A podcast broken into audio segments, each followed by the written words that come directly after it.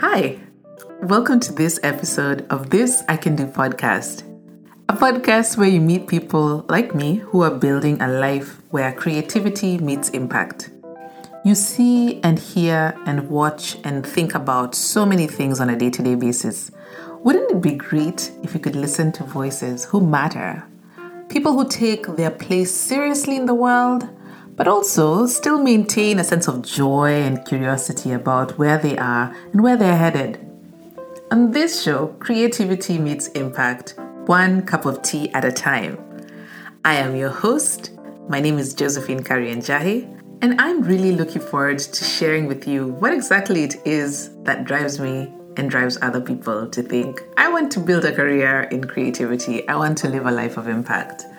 So let's start off with a little bit of an intro into how my heart feels about this podcast.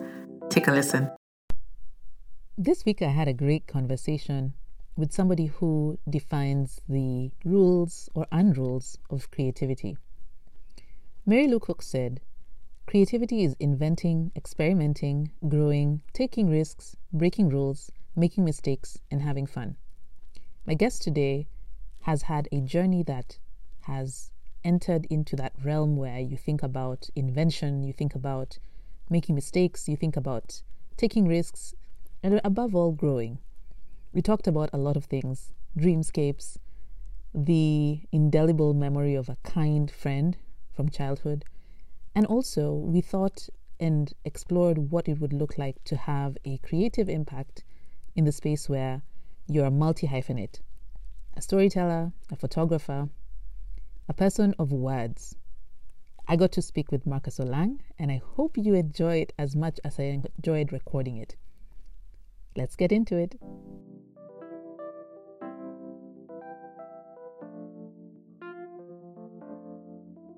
Hello, Marcus. Karibu sana. Thank you. Thank you very much. Thank you very much. Yes, it's been a long time coming, and thank you so much for saying yes to coming on to the pod. Ah, you're a wonderful human being. It was it it would be a very difficult thing to say no to you, surely. you will you you should keep that in mind as we get into the interview. keep that positive view. I don't think I'll rescind it. I don't think I will. I can I can separate the questions from the human being. Oh, nice. Thank you for saying that. yes, but before we get into the interview proper, proper now, let Uh-huh. me tell the people who you are Okay. according to the internet. hmm hmm so, Marcus Olang is a Kenyan, Nairobi based writer photographer, a threader of stories in both word and picture, as he describes himself. He is a photographer, a radio ho- and breakfast host. He's worked in the ad world and he's got significant strategy, brand experience, and planning chops. As a photographer, he has such a wide ranging portfolio so that showcases his work on documentaries, product photography, individual portraiture, couple portraiture, wedding photography, group and family portraits, all of them. But more than that, Marcus has also taken part in awareness raising campaigns and conversations around online bullying, addressing gender based violence, and conversations around destigmatizing shame, especially as it's understood in relation to masculinity. Ladies and gentlemen, boys and girls, welcome Marcus. Thank you, thank you. The crowd goes wild in my head. They are cheering, cheering.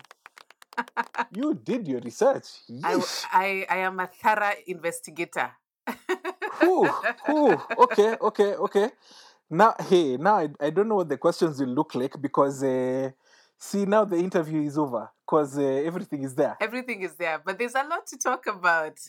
Ah, yeah, I felt, yes. uh-huh. When you were young and you were in school, what were you known for? Uh, that was, I think, two things. Um, one, uh, I was so it's it's a it's both sides of the spectrum. Uh, one is uh, positive, the other one is um, some things that I'm working through with my therapist. Mhm. Um, on the positive side, uh, I was a lot of times known as the person to beat when it comes to academics and school. Um, I was very keen on my books, my reading, my schoolwork. I have a very quick and sharp understanding of things. Mm-hmm. So that played to my advantage in terms of my um, schoolwork. Also helped that we didn't have electricity as I was growing up. So all the entertainment I had was books, therefore, translated quite well. Mm. On the flip side, so I have always generally been this big, uh, big human being, Mm-hmm. which when you're short and big, you tend to look like a drum. Yo. Ki- kids can be mean, eh? Kids can be mean. Mm. So yeah, yeah, yeah. So th- those are things that I am still working through with my therapist. So yes, I hear you. Like, it's one of the things that I'm always curious about. Because we always remember the ones who are noisemakers, remember the ones who are number one in class. And then there's the rest of everybody. Like, there's like 45 to 100 kids you are in the same year with. And I wonder what they remember. Because when I think of like when when we were young, I remember the one who used to share lunch, the ones who used to bring birthday cakes to school, the ones who would, mm-hmm. were first body in playing. So I remember people so differently, yes, and then they remember me differently as well. So I'm always curious to hear what you are known for, yes. and maybe somebody who's listening will be like, "Yeah, but that guy was so cool in school. Like he was my guy. Like we were friends." Like you haven't talked in a long time. What's up, my guy? As in something like that. So I, I that always surprises Yeah. me in a good way. Yeah. There, there's now, now that you mentioned it, when you talk about the different categories of people, there's uh, immediately two that have come to mind. Um, one there was a there was a guy called Brian, Mhm. um, and uh, at that point in time, he had an older sister who was, I think, three classes ahead of us, called Bev. Uh, I remember Brian because Mm. his his folks, his mom used to pack for him the most kick-ass um, rice and beans for lunch Hey. people would flock to him. Imagine people flocking to a person for rice and beans in primary school. That's not the meal that you think to yourself that children will flock towards. But there was just something about how their mom cooked that meal that I have never understood to this day. That's Brian. Then there is someone who is, um, to this day, someone that I genuinely um, love and adore. She's called Wangari. Mhm. I remember her distinctly from class three. Um, and now this goes back to now uh, one of the things that I am working with with the, ther- with the therapist, the being a fat kid kind of thing. Mhm. Now in class three, um, I don't remember what the teacher talked about, what what the teacher was talking about. Yeah. But at some point, a reference was made to you know people who are fat, and I remember um, the vast majority of the class looking towards me and uh, laughing Mm. and then out of this voice of la- this this chorus of laughter i hear a voice very firm and very aware of herself Mhm. saying very firmly no he's not fat he's plum Mm. which marks the first time i heard the word plum Yes. but two and that's a lesson that stayed with me to this day Mhm. I think that is that that was the one of the only times in the entire first decade of my life where I felt seen Yeah. because this was someone who was speaking up. Mm. And the lesson that I took out of that was you have to, if you're in a space where something is of that nature is happening, you Mhm. have to speak up because you don't know the kind of impact that it'll have on someone else. Why Mm. have I gone down this tangent? Because we're talking about the kids you remember, you know, the people who stand out for you. And if you're listening, Wangari, you are still a hero. Yes, Thank you. very much so to this day. Oh, nice. As in, I love that example because it really helps me understand like where you've come with your process and just thinking through like how did you develop your voice?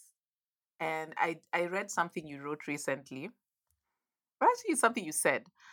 You said uh, on the recent Legally Clueless video series, Adele Onyango's show. Hey Adele. Uh, you said life for me is about stories and the stories I am involved in telling. It's about going in a path that I believe in and using that path to share good things that other people are doing in the world. And reminding people through that that there is this powerful human being in you. It's just that everyday rigors of life keep stifling that. That's you. You know, it's a very hearing it said to to myself is a whole other story. I mean, I I know I say such things, but half the time I don't remember saying them. I really don't. Actually, half is half is generous. Ninety percent of the time I don't remember saying them. But it is a thing I believe in. Um, I mean, it's part of what guides why I went back into photography. I I firmly believe that in every space that that we are in, regardless of what it feels like to ourselves, and this I'm saying loudly to myself as well, Yeah. regardless of what we feel, Mhm. there is value. There's a there's a, an an invaluable contribution we can bring, and we are bringing to any space we're in, Mhm. regardless of the context. And I like reminding people of that. I need to remind myself more often of that. Mhm. But again, this is why my therapist exists. Let's let me ask you. So, one of the things that kept popping up for you Uh huh.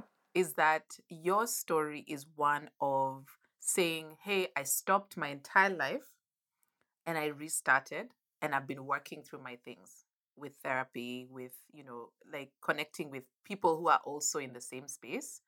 So, how has that shaped how you engage with people as a creative? Like, what are some of the things that going to therapy has gifted you? I think one of the biggest things is empathy. Um, yeah, one of the biggest things is definitely the ability to empathize. I don't. I don't think empathy is an inherent thing. I think peop- there are some people that are born with um, an inherent ability to feel what other people are feeling. Mhm. However, there are some people who develop empathy as a um, an adaptive uh, response to certain traumas. There are some people who who just have to build that muscle. Mhm. I am not sure where along those I lie. I am definitely sure about the fact that I have had to, um, and I have learned to grow my um, empathy muscle, as it were. And that's one of the things that therapy has been for me. Um, and only because Mhm. that space in which you're forced to reflect on yourself. Um, I use the word forced very loosely, of course. Yeah. Being in that space that facilitates you reflecting on yourself and asking yourself, okay, I did this or I felt this. Mhm. Why did I do this?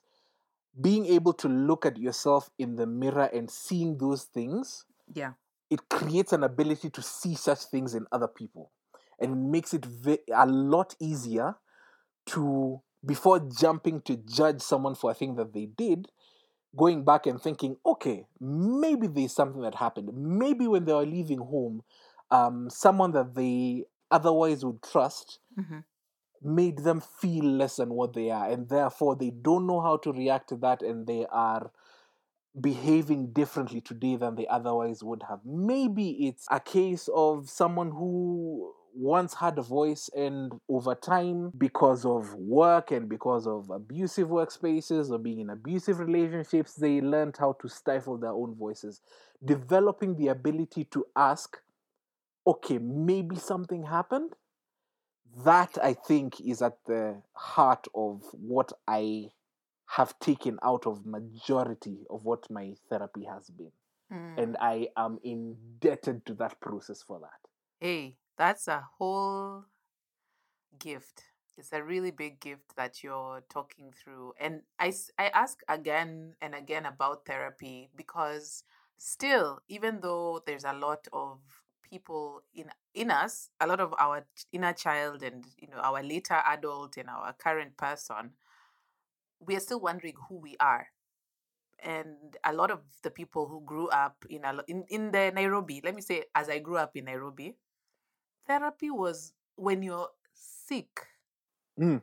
like you've been taken out of school taken out of work you've not been able to proceed. And the first time i heard somebody talk about therapy there was someone who came back um, an old girl from my high school and she was given a chance to give a talk about how she's successful she's gone to south africa and she's built this life and the, I don't remember what else she said, but she said, "Girls, just pull your ears closer. Let me tell you one thing.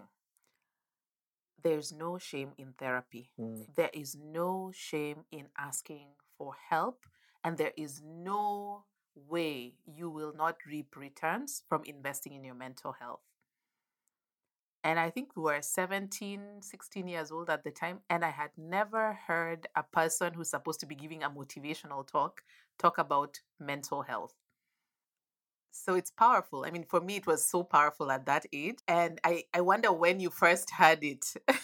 That's really an amazing thing to hear at that point. And and that the person that shared that, that's a that's a beautiful soul. Because that's not a thing that you typically hear from such talks. no, I was very shocked because she was saying this was my experience. So she talked about burnout, she talked about looking for a therapist who understood her context. And she said, girls, this will this will come up later. Now you're very bubbly, you're very energetic, most of you, but life happens. And life had happened to a lot of us, but we hadn't processed it. Yep. Yeah, exactly. So, and I think that's such a big part about when I think about your story's journey, because, you know, at the heart of what I found out about you is that your product photography, for example, is driven by a larger aim, uh, you know, of showing how particular products are put to use in everyday life and integrating this into, you know, the, the client and what the brand needs for their goals. But what I'm hearing from you is a reminder that your photography also reminds those who encounter it, who, you know, kind of immerse themselves in your work, see an everyday beauty and the story behind it and your kind of thumbprint, your view of the world. Joe, can can I can I borrow that entire thing for my marketing spiel? sure, sure thing. that's that's just yes, that that is that is exactly what I do. And for the record, people, it's very hard to give, like, for Marcus to be, like, spellbound. Ati, silence. this is a man of the words.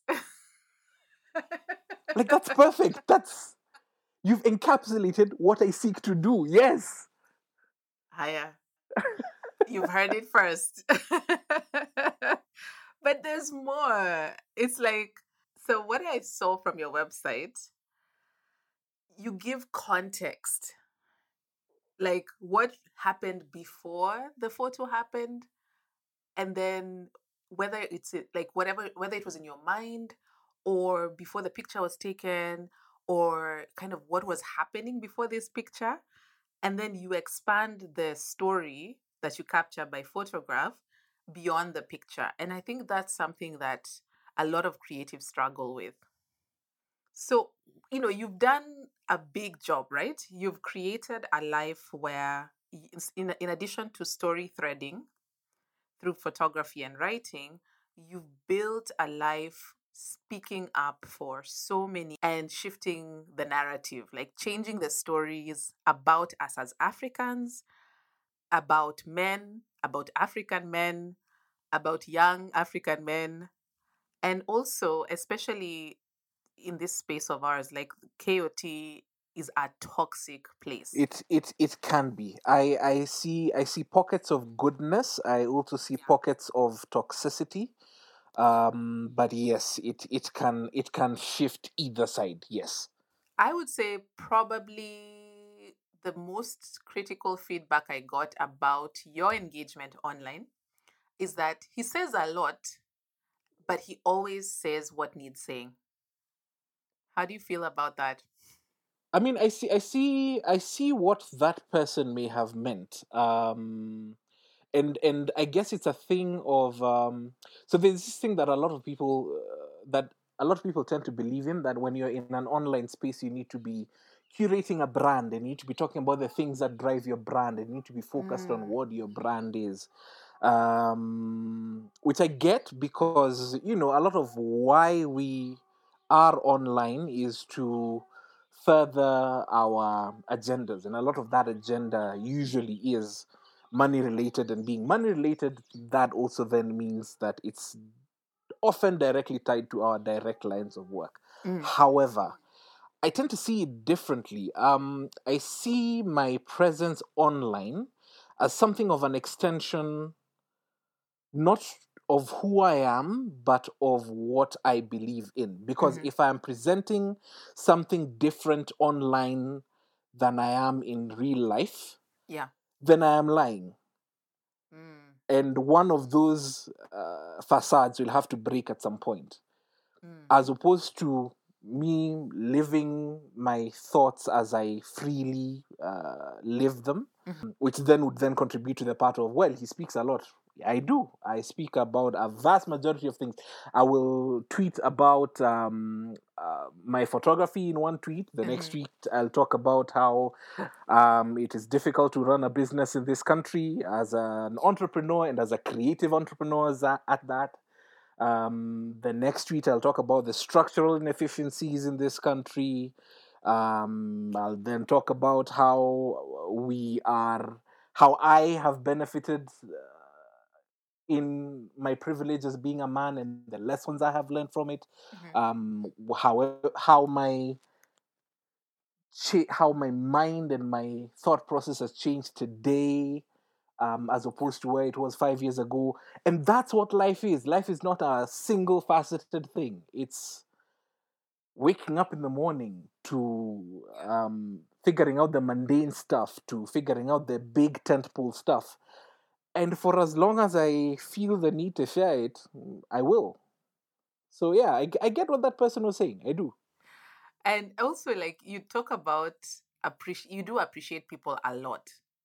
Like you spend, I think, some of your time appreciating people, and that's really missing overall online. A lot of times, like you said, it's very much about this is my job, this is what I do for my job, this is what ne- needs to be said about the politics of the day or the economics of the day or what's happening socially. So, w- what does that practice do for you? Like that gratitude? It's a reminder that I am not the center of the world. Mm. Um, that's number one. Uh, it's very easy to get lost in. It's very easy to get lost in your own hype and in your own world. Um, but beyond that, Mm.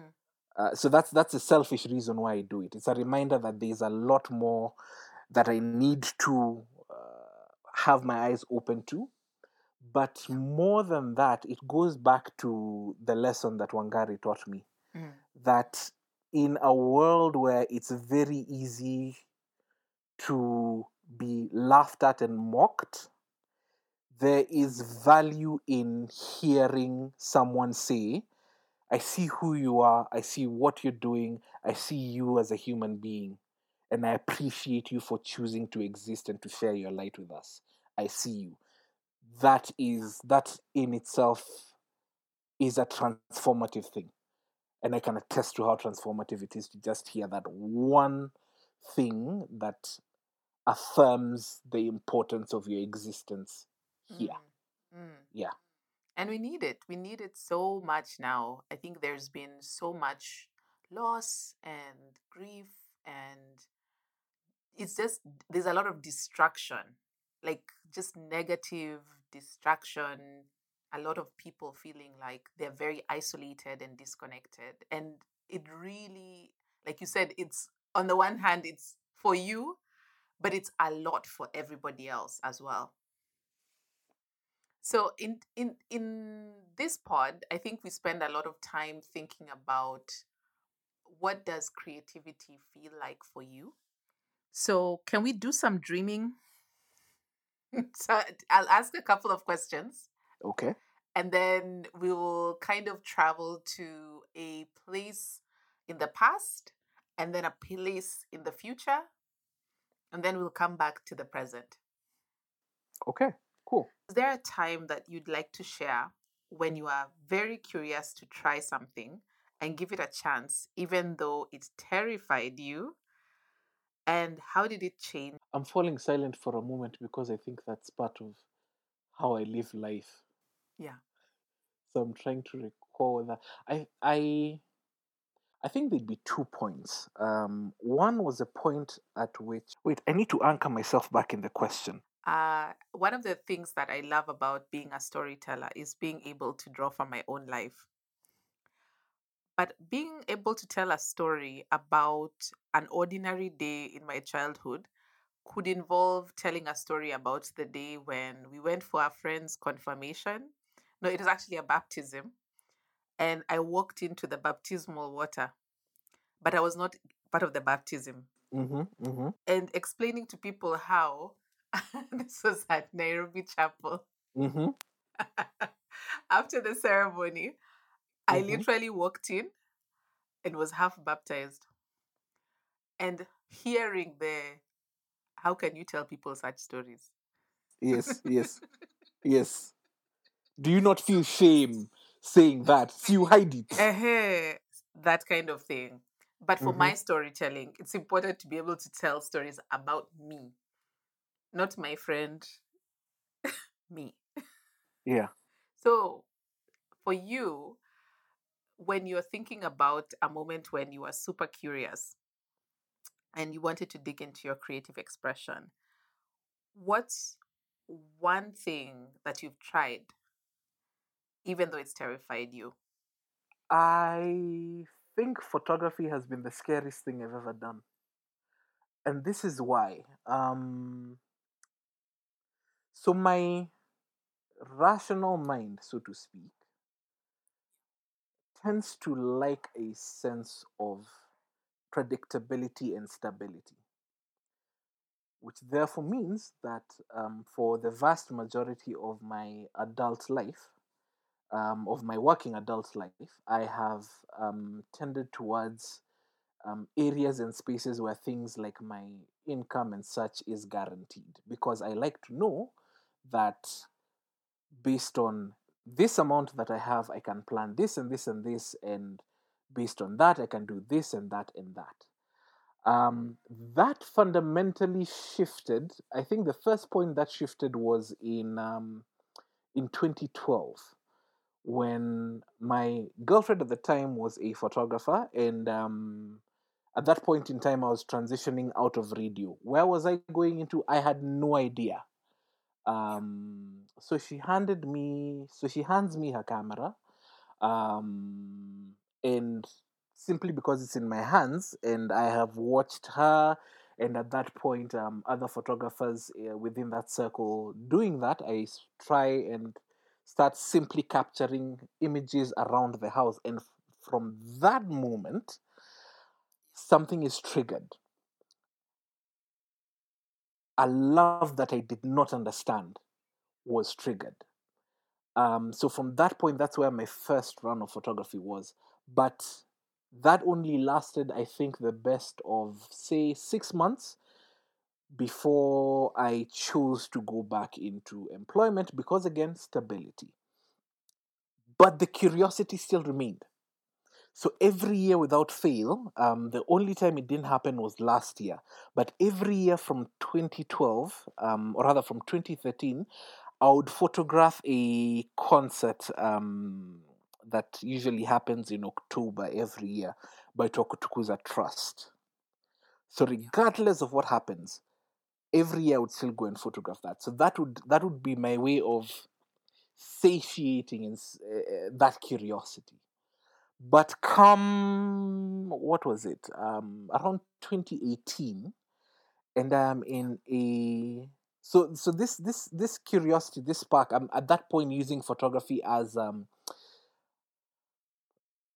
i'd not call it an outlet as something to refill my soul as it were. Um but then in 2018 2017 actually i'm in a space where the work environment is toxic as all hell. And the only thing I can think about at that time is I need to get out. Get out to do what? I have no idea. But I need to get, I need an out. Um, so I resign, leave that job. But at the back of my mind, there's still this thing. There's still this thing. There's still this this love that I have. And that's where curiosity meets a scary decision and it's a scary decision to okay we're going to start investing in photography investing in gear investing in training investing in going down this path. But because i am not yet fully confident in it um, i still have a another job that i'm still um, doing part-time consulting in a different agency. Um, then 2020 happens um, I, I don't think I need to rehash the events of 2020. I think by this point, um, pretty much everyone listening to this pod uh, has an idea, even somewhat vague, about how 2020 played out. Vaguely, somewhere. True, true. But uh-huh. even at the worst times in human history, Yes. there is somebody who it did not really affect. Like they had enough buffers or they had I have a name in enough- mind I already. you know, there's somebody who they they you know they they heard about the pandemic but hmm to them it just meant that they were going to stay in a place of comfort with a lot of resources hmm and that was it. So i don't know that everybody knows Yeah, yeah. Hmm, I get that. I get that. There's some people who are children of um who who are born to generational wealth as it were, so um and who are in positions of power that are hereby remaining unnamed at this moment. there are so many Um Yeah. anyway. yeah so just acknowledging that we, we don't have the same 24 hours and we didn't have the same 2020 This is true. That is a true story. That is a very true story. but back to the photography that it was in 2020 So 2020. Um, so so even in spite of everything that happened in 2020, that actually because of it, um, a clarity in in that entire situation emerged, and which was now what brings us back to this that I really love telling stories and I'm good, I'm very good at telling them through written word, but I also love telling them through still photography. yeah And with that, despite the terror, despite every form of um, every thread of logic that would say this is now the time to look for a job, Mhm. that is now the time when I doubled down into it because I wanted to see what it was like to tell actual stories in the middle of the chaos, to bring light in the middle of all the darkness that is happening, to bring a spot of, of, of sunshine and, and color. Um, and it's a thing that I used to do. I don't know how I dropped off from doing it. For example, every day I would share a picture of a flower or a picture of the sky Mhm. simply as a reminder that in the midst of everything, yeah we can remain fascinated and curious about the most mundane things, right the little things. So it's that, it's it's it's that constant and everyday drive to find beauty in everyday little things. In fabric on my seat, in a flower that's growing right outside my house, in a walk in Karura, um, in driving down a road and just looking at the color on the traffic lights. mm-hmm. It's everywhere if we choose to see it. Yeah. And that now becomes how I feed and fuel my curiosity and learn how to see the little things and make those things the stories that matter because it's very easy to overlook them. yeah It really is. It really is. And when you're thinking about things that make you afraid, how cool is it that the everyday kind of tampers that fear? It doesn't fully go away. I mean, we all want to make sure that there's a little bit of predictability in our income. There's a way that we've been, you know, we've been raised to to see the world and just be realistic, whatever that means and don't take up artistic projects and don't make bad art don't try and take you know just everyday moments but those are actually the ones that that you're saying like for me i see that beauty but i don't see it on the days when things are hard and i think those reminders need to come back I, I, I will resume them. I will. I will. I will. hey that's cool There's something that you've mentioned there that has triggered the thought. If, if I may go on a slight tangent again. And I think another one of the scary things about practicing my photography Mhm. is the fact that, and, and this is a true story, there are in every moment at minimum 10,000 people who are 10 times better than I am.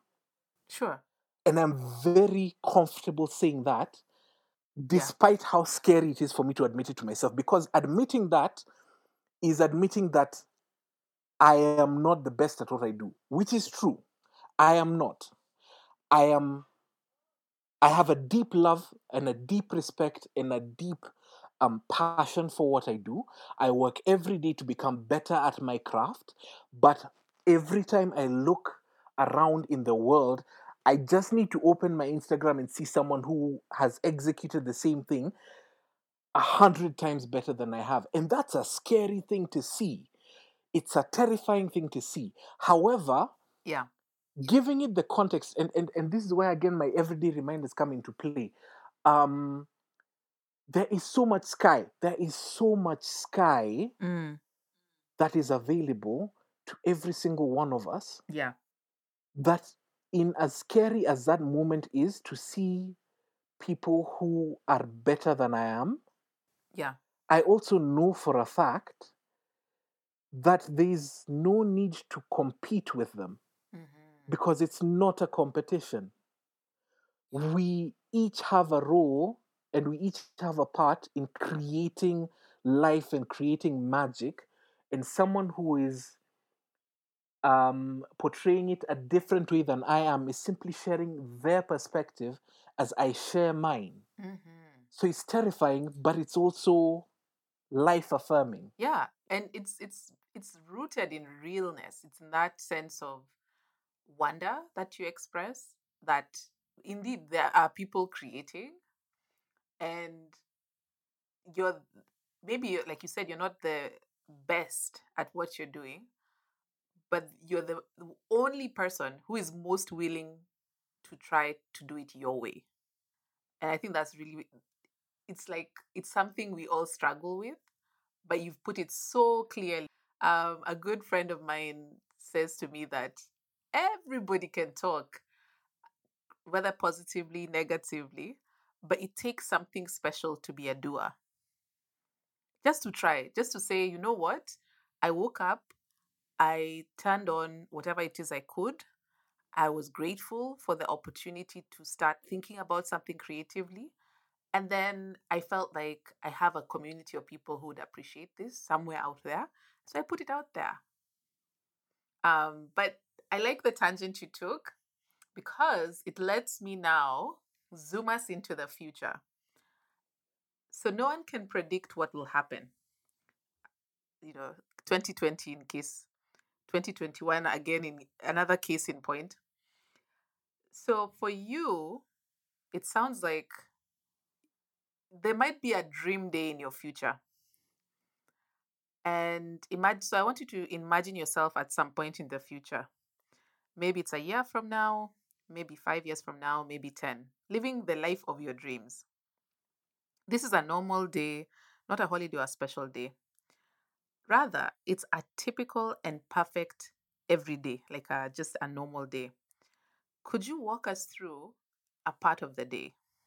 Even if it's like the morning if you're a morning person the evening if you're an evening person tell us what do you see what do you feel what do you hear and who's there with you? So just describe it in present tense.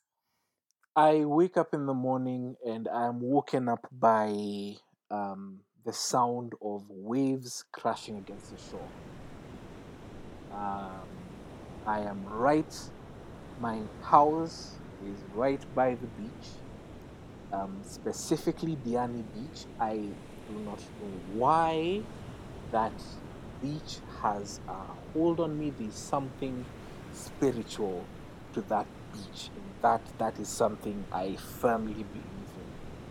Um, I wake up, I walk out, and the sun is rising, um, or is has just risen. So the golden, um, the golden hues, the orange hues are rich in the sky. Uh, on the horizon, and I'm looking at that. I'm listening to the waves crashing, both close to me, enveloping my feet, as well as in the distance um, at the coral line. Um, and I'm walking down the beach, uh, taking that sight in, taking um, the vastness of it all in.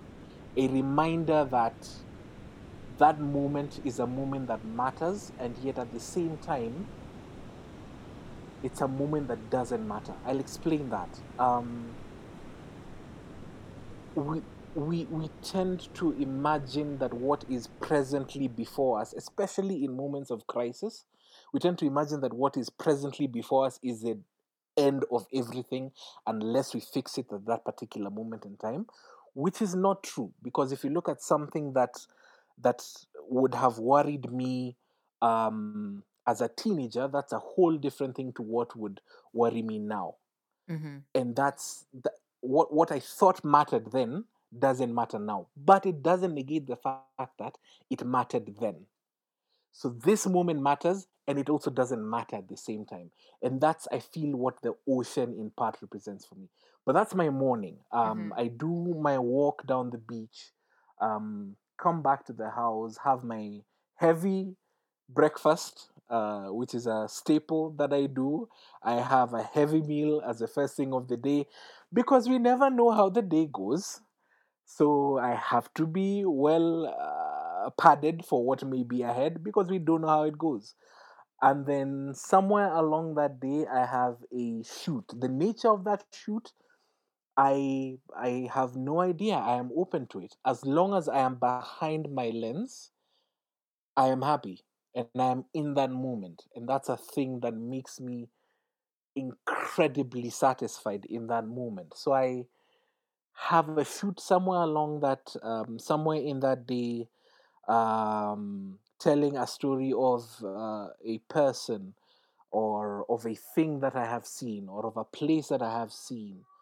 Uh, whatever that moment is, capturing that story and sharing it in the way that I first I share my stories. Um, then later on return to my house, which is my sanctuary. Um, come in, make myself uh, either a cup of uh, black tea because lactose has become a problem in our lives because of reasons we don't understand, but the body is the body. Um, or have a shot of rum on ice and again sit as I watch the as I watch the ocean for a bit again. Um, the person that I love being next to me. Um, and then when the evening arrives, another walk again as the sun sets. Come back to the house and fall asleep to the sound of waves. That that is that that is a wonderful day. That is a day that I hope and pray is coming soon on a regular basis. Sounds perfect. It's perfect in my mind. It is. Thank you for sharing that.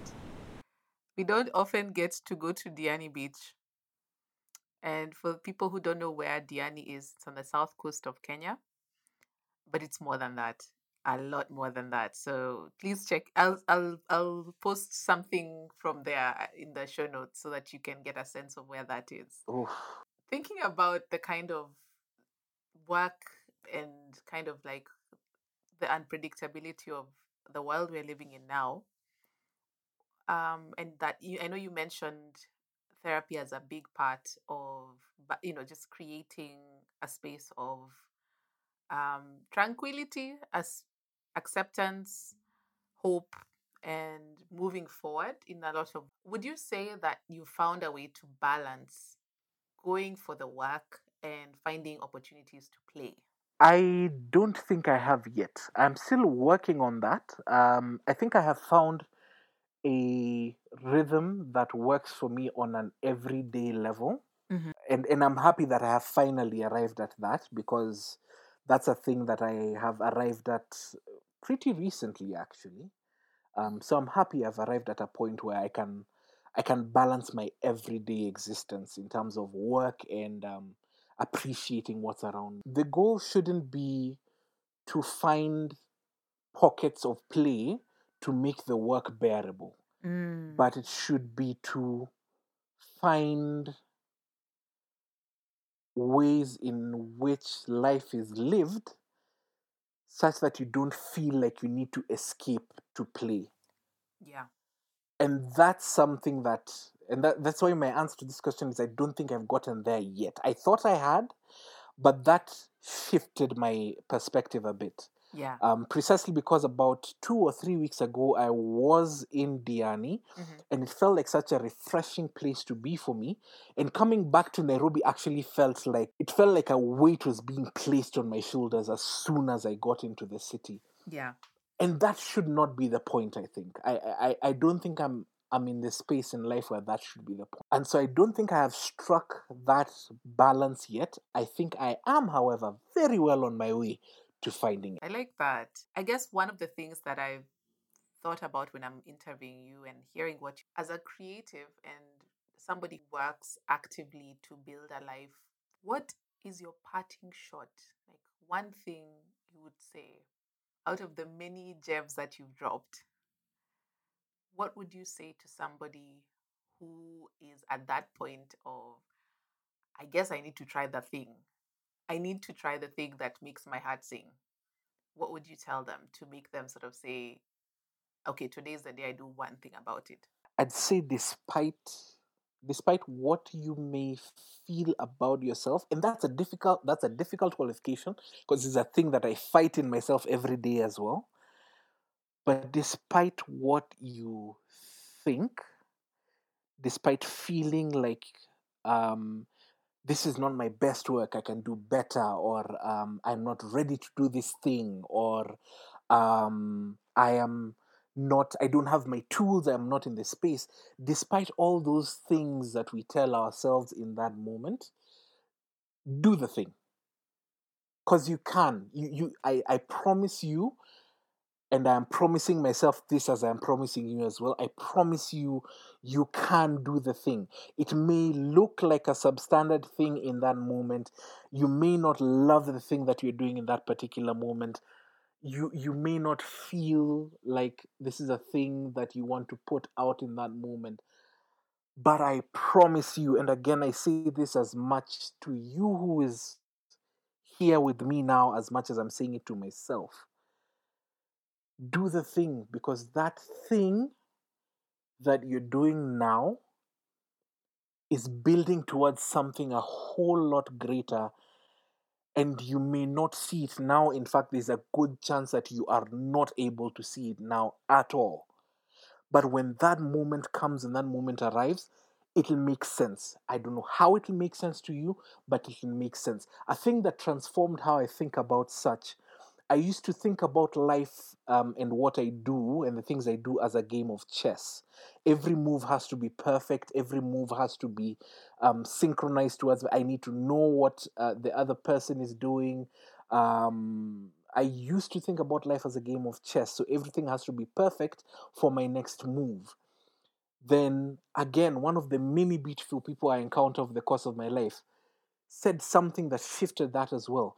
Life is not chess, Marcus. Life is not chess. Life is Tetris. You see the pieces, and as the pieces are coming, you figure out where the pieces will best land. At some points, they will not land perfectly.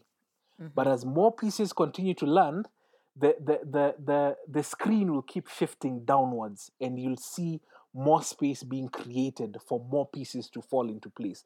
But if you do nothing about it at that particular moment, if you don't move at all, if you don't even make one move, then the game is over in what four or five pieces Mhm. coming onto the screen. It's it's not a game of chess; it's a game of Tetris. So I promise you, you can do the thing. It may not be perfect, but even in that imperfection, there is a story there. Do the thing. I promise you, it'll be worth it. All right. Thank you for that. And I couldn't have said it better. I think that's part of why I call this podcast This I Can Do podcast. And we, you know, we hadn't discussed how you'll say it, but it sounds like the advice is there, the moment is there. We can take things up and, and kind of run with them. So I don't want to end the conversation, but because of time constraints, it's inevitable. So thank you so much for coming to speak to us on the podcast and to share what your life, your work, your passion, and particularly where your creativity meets your impact are.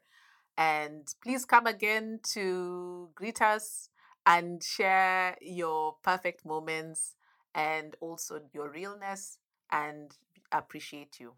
Thank you. Thank you so much, Joe. This has been, I, I've loved this conversation. Um, thank you for inviting me. Uh, I, I I am happy. I am happy that we've had this conversation. I love the concept of the podcast, by the way. I just didn't want to interrupt you saying it. The, the idea that just this I can do, it's it's such a wonderful way to break down the everyday in life. It's okay, this looks big, but I can do this. I can do this much. For sure, for sure. All right. So see you till the next time. Yes. I'm not sure when that will be, but I'll see you soon. I do hope it is very soon. All right. Bye bye. All right. This I Can Do is a podcast where creativity meets impact. I enjoy hearing from you, your comments, your questions, and your downloads. Thank you so much. I appreciate you taking the time to engage, connect, and be inspired a little bit. You can hear this podcast anywhere you get your podcasts. Check them out on AfriPods, Jamit, Amazon Music, Apple, Spotify, and of course, Podbean. This interview was captured virtually by Zencastr. I used a Blue Yeti microphone and Bose headphones. I edited via GarageBand with tech production support from Tevin Sudi in Nairobi. Till next time, let's keep listening to the This I Can Do podcast, hashtag TICD podcast.